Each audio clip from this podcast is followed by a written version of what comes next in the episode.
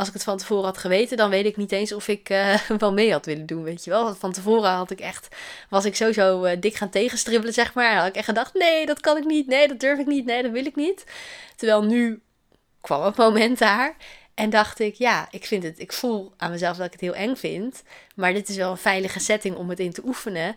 Dus ik ga het toch doen. En ik stap daarmee uit mijn comfortzone. En het heeft me heel veel opgeleverd. Dus dat zijn dan van die mooie dingen. En zo werkt het voor dieren ook. Dus ja, ik kan je bij deze uitnodigen om zelf uit je comfortzone te stappen als, als, als de mogelijkheid zich voordoet. Grijp hem gewoon aan. Als het kan, als jij je er veilig bij voelt.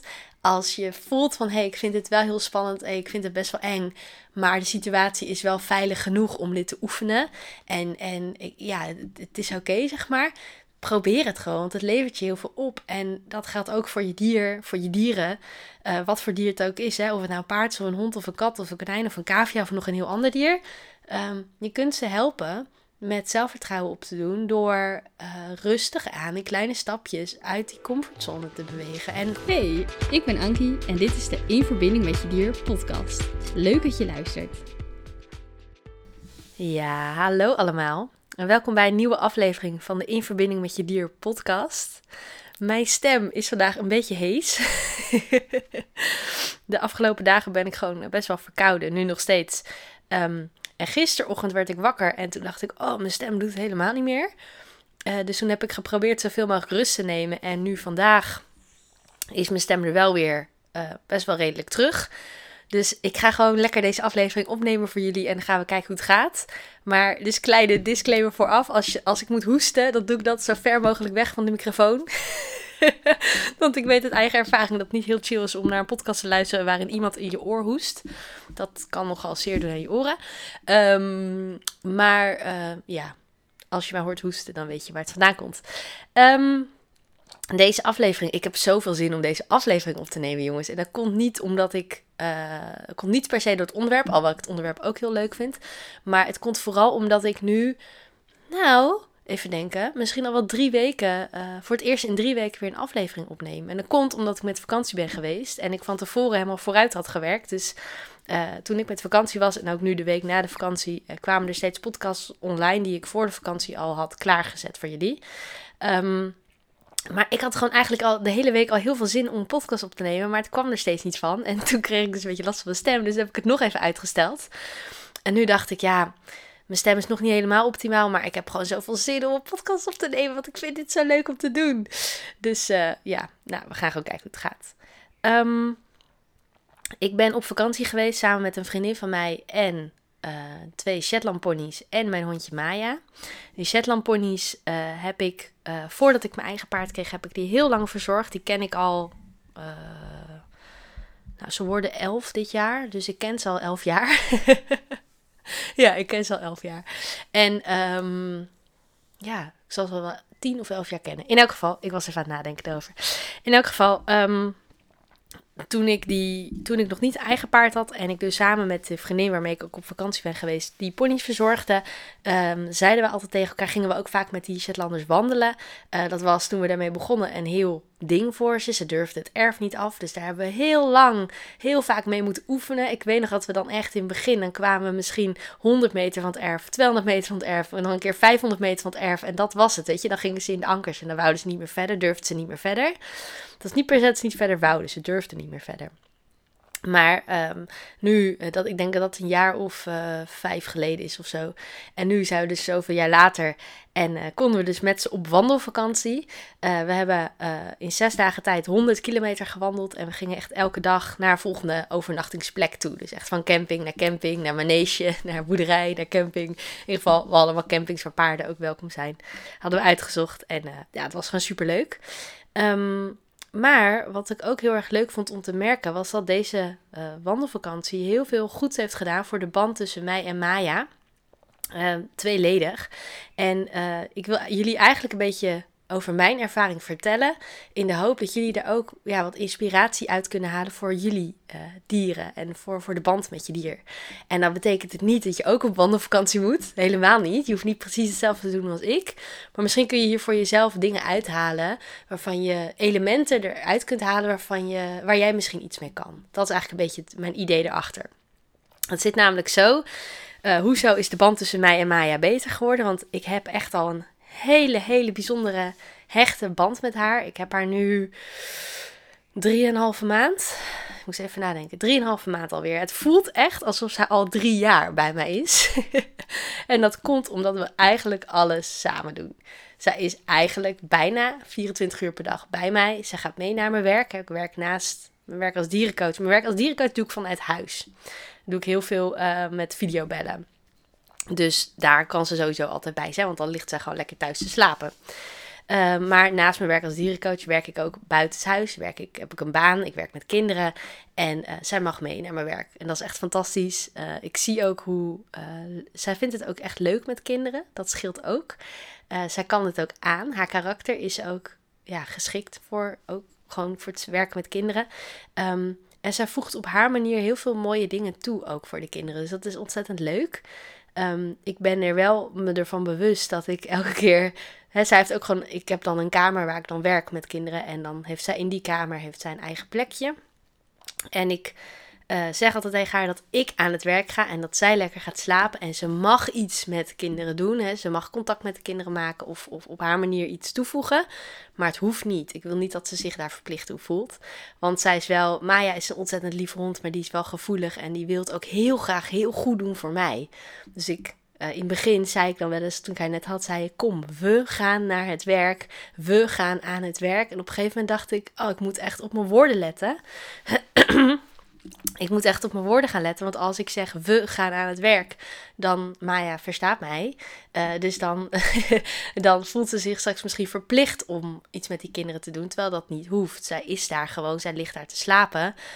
Uh, en soms uh, reageert ze op een kind, of soms maakt ze net contact met een kind, of soms doet ze iets voor een kind wat dat kind op dat, op dat moment nodig heeft. Hè? Als kinderen bijvoorbeeld verdrietig zijn, is zij wel een hond die ze gaat troosten, bijvoorbeeld. Dus um, ja, soms voegt zij wel iets heel moois toe, maar dat hoeft niet altijd. En doet ze ook niet met elk kind. En dat is ook goed, want uh, ja, dat hoeft ook niet. De grap is ook dat zij niet, zij heeft met sommige kinderen een enorme klik en met anderen juist niet.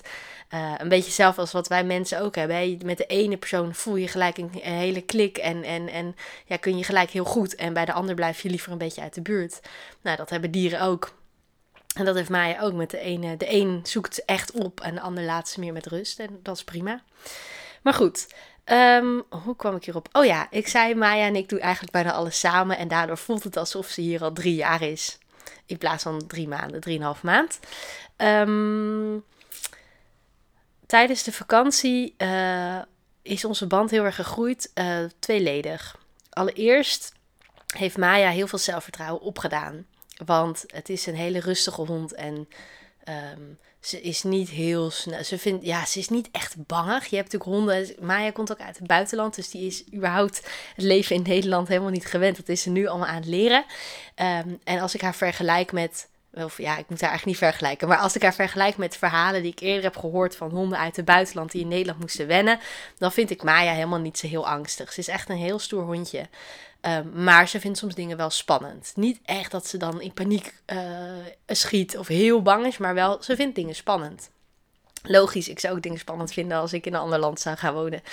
Um, en alles nieuw voor me was. Maar ze vindt dingen spannend. En tijdens de vakantie moest ze natuurlijk gewoon met mij mee. En uh, moesten allemaal dingen doen, kwamen allemaal dingen tegen die ze spannend vindt. Hè. Ze moest bijvoorbeeld, want we liepen, we hebben dus in totaal 100 kilometer gelopen. En Maya kreeg op een gegeven moment, want Maya is niet gewend om zo ver te lopen. Maya kreeg op een gegeven moment wel wat last van haar voedseltjes, die sleten gewoon te snel. Dus toen uh, had ik gelukkig was er een bolderkar en kon ze in die bolderkar. Dus ze heeft niet alles hoeven lopen. Dat wou ze wel. Ze wou helemaal niet in die bolderkar. Want uh, die bolderkar was heel leuk als hij stil stond. Dan ging ze er gewoon lekker in slapen. Maar als die bolderkar ging rijden, als ik hem meetrok, dan uh, vond ze hem heel eng. Dus de eerste, eerste paar meter sprong ze er ook heel snel uit. Um, maar gelukkig heeft ze heel, heel snel geleerd wat de bedoeling was. Dat ze in die bolderkar moest blijven. Maar nog steeds vond ze het niet leuk hoor. Maar ze deed het omdat ik het van haar wou. Um, en ik deed dat omdat uh, ik gewoon haar eigenlijk een beetje in bescherming moest nemen tegen zichzelf. Want zij is wel heel hard voor zichzelf. Zij kan gewoon doorlopen. Dat doet ze dan ook, ook al doet het pijn. En dat wil ik niet. Ik wil dat ze heel blijft. ik ben echt dol op die hond. Dus ze moet nog heel oud worden. Ik hoop dat ze heel oud wordt. Um, dus ja, nee. Ik heb haar gewoon uh, uh, drie, ik heb van, we zijn zes dagen weg geweest en ze heeft de helft gelopen en de helft in de bolderkar gezeten. Dus ik heb haar drie dagen rondgetrokken. Ehm, en dat heb ik wel van tevoren zwaar onderschat. Want van tevoren had ik al een plan gemaakt van wat doe ik als Maya het niet volhoudt qua lopen. Oké, heb we hebben een bolderkar. Ik kon een bolderkar lenen, dus prima. Ehm, ik dacht van tevoren, Maya is niet een hele grote hond. Ehm, ze, is nog wel, ze heeft nog een beetje overgewicht. Toen ik haar kreeg was ze echt veel te dik. Ze, heeft nu, ze is nu al afgevallen, maar ze is nog een beetje te dik. Ze weegt nu 14 kilo. Ik denk, nou ja, maar ik dacht, ah, zo'n hondje in een bolderkar, ah, dat trek je wel even voort. Nou jongens, ik heb het zwaar, echt zwaar uh, onderschat, want het was echt zwaar. Maar, uh, en dat zeg ik niet om te klagen of iets, maar ik heb dat echt van tevoren heel zwaar onderschat. Want ik vond het, uh, toen ik het eenmaal moest doen, drie dagen lang, vond ik het pittig. Um, maar het was ook oké, want ik heb het over voor mijn hond. Dus ja, maar voorlopig voor ons heeft geen bolderkar meer. Um, maar in elk geval, Maya heeft gewoon veel meer zelfvertrouwen opgedaan in deze vakantie. Omdat ze dus steeds allemaal dingen moest doen die ze spannend vond. Uh, Maya uh, vindt het, uh, hangt heel erg aan mij. Ja, we hebben gewoon een hele hechte band. We doen bijna alles samen. Ze hangt aan mij. Ehm, of nou, ze begint steeds minder aan, mij te hangen. Ze begint steeds meer op haar eigen pootjes te staan. Steeds meer zelfvertrouwen op te doen. Onder andere, deze vakantie heeft er heel goed bij geholpen. Maar tijdens deze vakantie moest ze dus ook wel even wat dingen doen zonder mij. Want ik was er niet altijd. Hè. Soms moest ik even even naar de wc, of even douchen, of even een toiletgebouw in op een camping waar zij er niet in mocht en dan moest ze toch even buiten wachten. Of uh, uh, ja, het slapen in een tent was voor haar ook nieuw. Dat deed ze trouwens heel goed. Daar had ze helemaal geen moeite mee. Uh, maar het was elke dag waren we op een andere plek. Dus het was geen dag was hetzelfde. En ja, dat heeft haar, haar gewoon heel veel zelfvertrouwen op, opgeleverd. Dus dat is heel mooi. En ik vertelde net al een beetje dat Maya het kan het, ja, het gaat nu dus heel goed, maar soms vindt het gewoon nog een beetje spannend zonder mij. Um, en ja, eerst beschreef ik het als verlatingsangst, maar het is niet per se een verlatingsangst, want de meeste honden die verlatingsangst hebben, die kunnen helemaal niet alleen zijn, maar zolang ze dan maar bij iemand zijn, is het goed. En Maya, voor Maya maakt het niet uit of ze alleen is of met andere mensen of andere honden om haar heen, zolang ik er maar ben. Dat is een beetje het idee. Zolang ik er ben, is het goed. En als ik weg ben, vindt ze dat heel vervelend, vindt ze dat heel naar. Eerst raakte ze daarbij echt in paniek. Nu is dat minder, maar nog steeds is ze, vindt het echt niet fijn. Ze heeft er wel stress van, dus daar zijn we heel rustig mee aan het oefenen. We hebben deze week daar ook uh, actief mee geoefend en ze kon deze week al een, heel, hele poos alleen thuis blijven, terwijl ze rustig was. Ik heb haar, uh, ik had mijn telefoon, toen ik even wegging, heb ik mijn telefoon thuis gelaten. Heb ik haar gefilmd om te kijken wat ze dan doet. En uh, wat ze dan doet is, want ik was toen 25 minuten weg. Ging 25 minuten goed, dus dat was heel knap van haar. Maar ze heeft 25 minuten naar de deur liggen staren. Dus ze bleef stil en ze bleef liggen. Dat was heel knap. Maar ze bleef wel 25 minuten naar de deur staren. Dus ze was niet echt van binnen, was niet echt rustig. Ze was echt wel van wanneer kom je nou terug, wanneer kom je nou terug, wanneer kom je nou terug. Dat was haar gedachte. Dus dan weet ik, oké, het gaat heel goed. Uh, en we gaan nog verder oefenen. Dus ik ga nu de duur van de, de lengte van, van mijn afwezigheid niet uitbreiden. Ik ga nu eerst op dit stukje oefenen. Uh, net zolang totdat ze hierbij rustig is en echt wel meer de deur een beetje kan loslaten en meer kan gaan slapen. Voor zover dat lukt. Ik denk dat het met oefening gaat lukken. En als dat dan goed gaat, dan kan ik de, de duur dat ik weg ben weer uh, uitbouwen, zeg maar. Dus dat is een beetje het idee. Maar goed, dat doet ze dus ontzettend goed. Maar mijn punt is dus, enerzijds heeft die wandelvakantie heel veel goeds voor ons gedaan, omdat ze veel meer zelfvertrouwen heeft opgedaan. Anderzijds ben ik haar ook gewoon veel beter gaan begrijpen. Want ik ben haar één keer tijdens de wandelvakantie twee minuten kwijt geweest. Het waren maar twee minuten, maar ik was volledig in paniek. Oké, volledig in paniek is overdreven. Maar ik was echt, ik dacht echt, oh nee, hoe moet dat nou? Ze weet hier niet de weg. Bla, En ik, ik raakte helemaal in de stress ervan. En toen dacht ik, oké, wacht even. Misschien heeft Maya geen verlatingsangst, maar heb ik die verlatingsangst. um, in de zin van dat ik natuurlijk altijd, of ze is bij mij, of ze is bij uh, mijn moeder, die dan op haar past. Als ik echt ergens heen moet en waar Maya niet meer naartoe kan, dan mag ze naar mijn moeder. En dat is super fijn. Dus of ze is bij mij, of ze is bij mijn moeder. Of ze is dus eventjes alleen thuis. Uh, als we dat oefenen. Um, maar dat is het. En, en ja, nu was ik haar dus, ik was er echt maar twee minuten kwijt. Maar ik raakte echt in de stress. Uh, want we waren aan het wandelen. Ja, dat was ook niet zo heel slim van mij. Ik zal, ik zal jullie dit vertellen.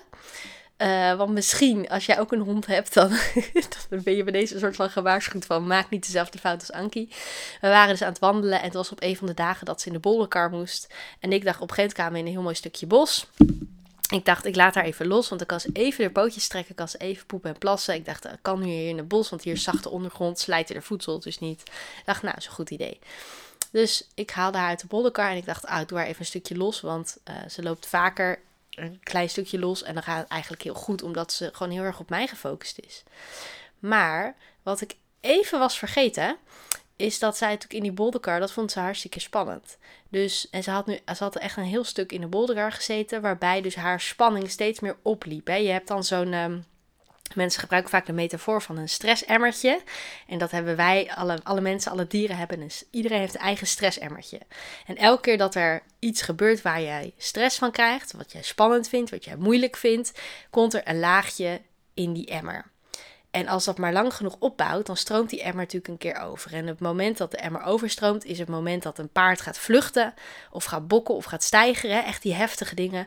Uh, dat is het moment dat een hond gaat uitvallen, of um, uh, wegrent, of helemaal niet meer voor reden vatbaar is. Dat je je dier eigenlijk niet meer kunt bereiken.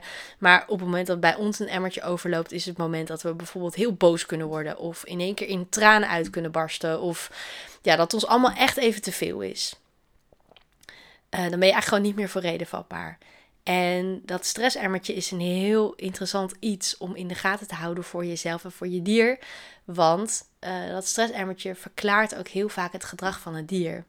Maya is namelijk dol op eh, vogeltjes. In de zin van, als zij vogel ziet, wordt ze heel erg druk, heel opgewonden. En um, ja, dan wil ze er het liefst achteraan. Dat mag niet van mij.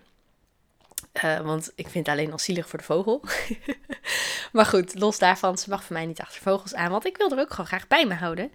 En um, wat ik dus een beetje was vergeten, was dat, kijk, ik denk dan, oh, zij heeft de hele tijd een hele tijd in die bolderkar gezeten. Dus dan heeft ze niet hoeven lopen. Dus dan heeft ze wel energie. Dus dan kan ze nu wel even lekker de pootjes trekken. Maar wat ik even was vergeten was hoe spannend zij die bolderkar vond. Ze had een hele tijd in die bolderkar gezeten. Dus die stressemmer had zich eigenlijk al flink gevuld. En op het moment dat ik haar uit de bolderkar liet, ging ze eerst, liep ze een stukje los, ging ze gewoon lekker snuffelen. Maar vlak daarna zag zij een vogel. Die vogel, die, uh, die prikkel, dat was het laatste, de laatste druppel die die emmer deed overlopen. Dat was weer een laagje stress in die emmer. Die emmer liep over en Maya dacht niet meer na. Die ging gewoon instinctief, boem, achter die vogel aan. En er was dus in een bos wat we niet kenden, waar we normaal verder niet komen, waar ze de weg ook niet kent. Dus ik ben haar twee minuten kwijt geweest, echt heel kort. Uh, want ze rende de bosjes in en echt ver weg. En dat doet ze dus normaal nooit. Maar goed, nu was die emmer, die liep over. Dus dat was de oorzaak. Maar die emmer was ik eventjes vergeten. Dus ja, toen was ik er heel even kwijt. En ze kwam heel snel weer terug. En er was eigenlijk niks aan de hand. Maar ja, in mijn hoofd wel. Ik raakte er echt helemaal van in de stress. Um, dus eigenlijk ervoer ik toen wat zij ervaart als ik wegga en ik haar uh, uh, achterlaat. Uh, ja, dan, zij is dan gewoon echt bang dat ik niet meer terugkom. En ik was nu ook bang dat ik haar voor altijd kwijt was.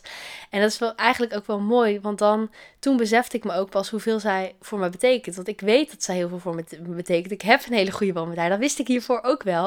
Op het moment dat je dan denkt dat je je hond kwijt bent, dan pas realiseer je hoeveel die hond echt voor je betekent. Um, dus ja, dat was een interessante ervaring. Ze kwam gelukkig terug. En toen heb ik er ook heel goed beloond dat ze terugkwam. De rest van de tijd heb ik haar gewoon lekker aan de riem gehouden. Want zeker op die dagen dat ze dus veel de bolderkar zat, heb ik haar gewoon uh, uh, aan de riem gehouden. Want ik dacht, ja, ik weet niet hoe vol jouw stressemmer nu is. Vaak kun je het wel aan je dier zien hoe vol zijn emmertje is. Um, en zeker als je daarop gaat letten, dan, word je dan kun je dat steeds makkelijker herkennen. Want soms kan een dier van buiten heel rustig lijken, maar van binnen eigenlijk nog heel onrustig en gestrest zijn. Um, maar ja, de rest van de dagen heb ik haar gewoon uh, rustig aan de riem gehouden. En toen is het gelukkig al wel goed gegaan. En, uh, en uh, ja, is gewoon lekker bij me gebleven. Um, maar ja, ik, door de wandelvakantie ben ik haar gewoon veel beter, haar angst veel beter gaan begrijpen. Dus dat maakt ook dat ik nu nog met veel meer geduld met haar hiermee kan oefenen. Dus ehm, ja, als ik het een beetje mag samenvatten, uh, de dingen die ik in deze aflevering heb gezegd, waarvan ik denk, oh, misschien dat jij daar wel wat aan hebt, is het denk ik vooral dat je dus enerzijds is het interessant om te kijken uh, of je je dier beter kunt gaan begrijpen. Als, je, als jouw dier iets moeilijk vindt, is het interessant om te kijken of jij je op zo'n manier kunt inleven in je dier, dat jij begrijpt wat er precies is. En ja, het klinkt, klinkt dan uh, een beetje. Um, ik weet niet welk woord ik hiervoor moet zeggen. Maar goed, uh, wat wil ik zeggen? Mijn stem werkt niet mee, jongens. oh, jongens. Ik moet even mijn keel schrapen. Zo, ik hoop dat hij het doet. Um, gelukkig ga ik bijna stoppen, want ik was bezig met samenvatting. Um, het is interessant om te kijken hoe jij je dier um, ja, kunt gaan begrijpen met de dingen, de angsten die hij misschien heeft, onzekerheden die hij misschien heeft, de dingen die hij moeilijk vindt. Een consult kan daarbij heel erg helpen. Hè? Op het moment dat je mij of een andere dierentolk met je dier laat communiceren. Want um, ja, dan, dan kun je dus echt vragen, met hulp van de dierentolk, kun je dan aan je dier vragen van wat hoe komt het dat je dit spannend vindt? Of waarom vind je dit? Of waarom vind je dat? Of hoe ervaar je een, situatie waarin je uh, gedrag laat zien wat ik niet begrijp? Um, want een dierentolk of een dier kan dat aan mij of aan een andere dierentolk vertellen. En wij kunnen er dan woorden aan geven. En die woorden die kun jij weer bevatten. Dus dat kan gewoon heel veel opleveren. Heel veel begrip. En dat is al heel mooi. En het tweede punt is, wat je hieruit kunt meenemen, is dat je ook kunt kijken hoe jij je dier uh, uit zijn comfortzone kunt vragen. Niet kunt duwen of kunt pushen. Maar je zou je dier kunnen aanmoedigen om af en toe iets te proberen wat hij spannend vindt. Omdat dat dus, als het dan goed gaat en lukt, heel veel zelfvertrouwen oplevert.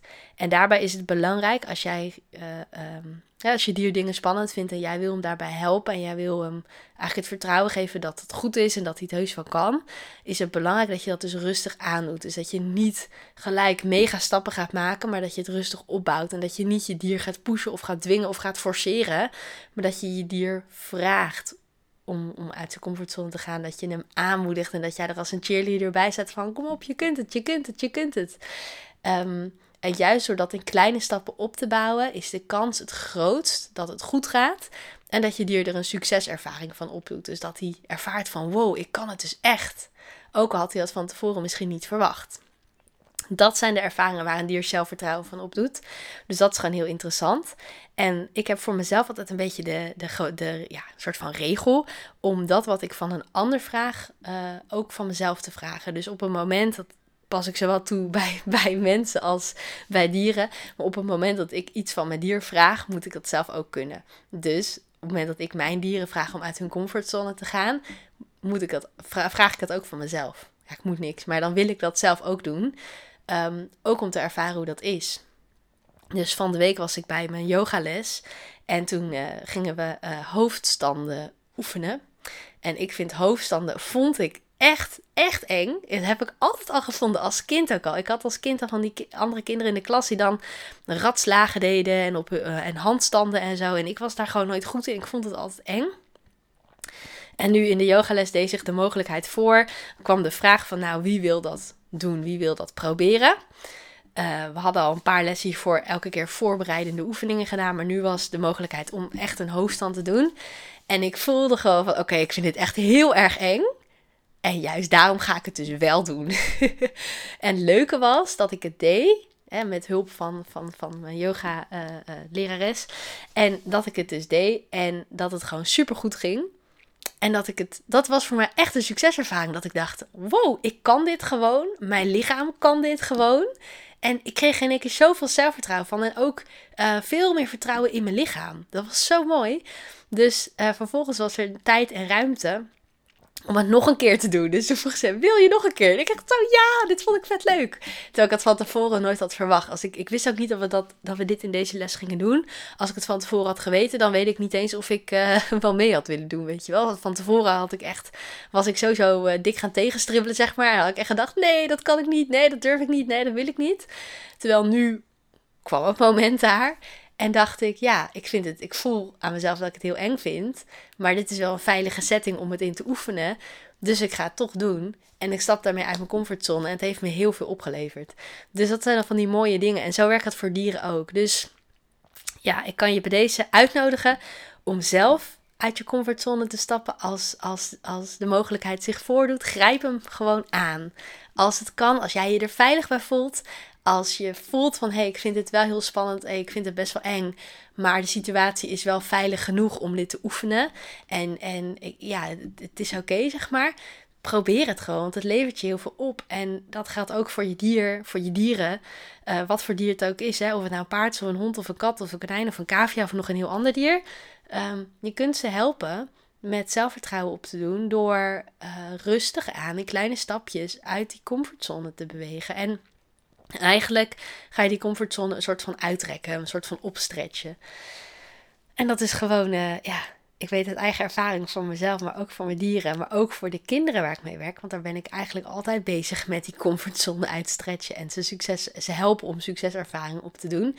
Ja, ik zie gewoon dagelijks hoeveel dat, hoeveel dat betekent voor mensen en voor dieren en hoeveel het oplevert. Dus goed, ik ga stoppen. Uh, ik ga mijn stem weer een beetje rust geven. Dankjewel voor het luisteren. Ik zag trouwens dat de podcast deze week meer dan 2000 keer is beluisterd. En misschien is dat helemaal niet heel veel. Want ik bedoel, er zijn heel veel grote podcasts die miljoenen keren worden beluisterd. Maar ik vind dat wel even een mijlpaaltje. Uh, de podcast is inmiddels dus al meer dan 2000 keer beluisterd. Dus ik heb indirect al meer dan 2000 keer mensen mogen toespreken. Jullie hebben gewoon al meer dan 2000 keer naar mijn stem geluisterd. En dat is echt, ik vind dat echt bizar. maar ook fantastisch. Want hoe mooi is het dat, dat, dat ik uh, jullie eigenlijk op deze manier gewoon kan inspireren en kan helpen om meer verbinding met jullie dieren te creëren. Dat is echt, dat is, dat is mijn hele, dat is de hele reden waarom ik dit werk ben gaan doen als dierencoach. Om mensen te helpen om zich meer te verbinden met hun dier dat is mijn hele levensmissie. En, en ja, het is fantastisch dat dat gewoon al meer dan 2000 keer via de podcast is, is gelukt, is gebeurd. Dus uh, ja, dank jullie wel voor het luisteren allemaal. En dank jullie wel voor het delen van de podcast, ook met anderen. Superleuk. Um, ja, zoals altijd, ik sluit deze alle afleveringen met die boodschap af. Maar nu ook weer. Laat me vooral weten wat je van de podcast vindt. Of wat je van deze aflevering vond. Want uh, ja, ik vind het gewoon super leuk om van jullie te horen. Ik vind het super leuk om te zien en te merken wie de podcast luisteren. Dus uh, ja, als je, als je wat van je wil laten horen, je bent altijd welkom. Stuur me gerust een berichtje. En um, ja, dankjewel voor nu. Dankjewel voor het luisteren. Dankjewel dat je er was. En uh, ja, het is een eer. Gewoon echt een eer. Ik vind het echt een eer dat jullie zo massaal naar de podcast luisteren. Dus super leuk. Dank jullie wel. fijne dag voor nu. En tot de volgende aflevering. Leuk dat je hebt geluisterd naar de In Verbinding met Je Dier podcast. Vond je nou interessant? Deel hem dan vooral met anderen en laat mij weten wat je ervan vond. Wil je nou meer inspiratie en tips ontvangen? Volg me dan ook op Instagram, dierencoachankie. Tot de volgende!